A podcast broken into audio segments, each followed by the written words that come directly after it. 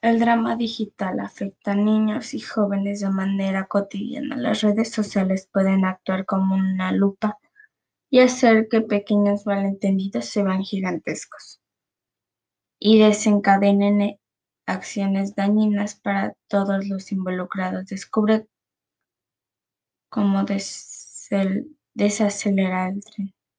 Es más fácil discutir por redes sociales que en persona y a la vez es más fácil decir o hacer cosas que dañen al otro.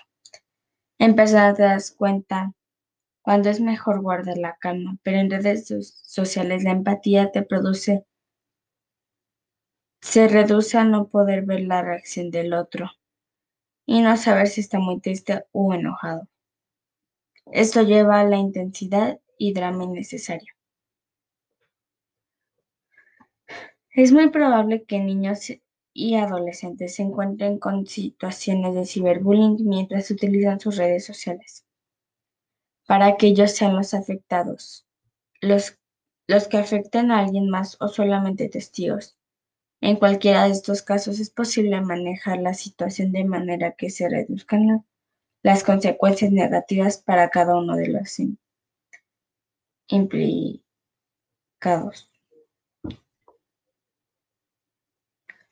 Los padres tienen un papel importante al brindar, a sus hijos consejos y apoyos y apoyo que, que los ayuden a comportarse de la mejor manera posible. En estos casos, conoce más estas habilidades y consejos que puedes practicar con tu hijo. Olfato para los problemas. Plan de adicción. Desconectarse un rato, entre otros. La mala comunicación es fuente de muchos problemas en redes sociales. Y esto hay que añadir que el factor de habla de las cosas a través de una pantalla puede generar malentendidos y comentarios que normalmente no se dirían enfrente.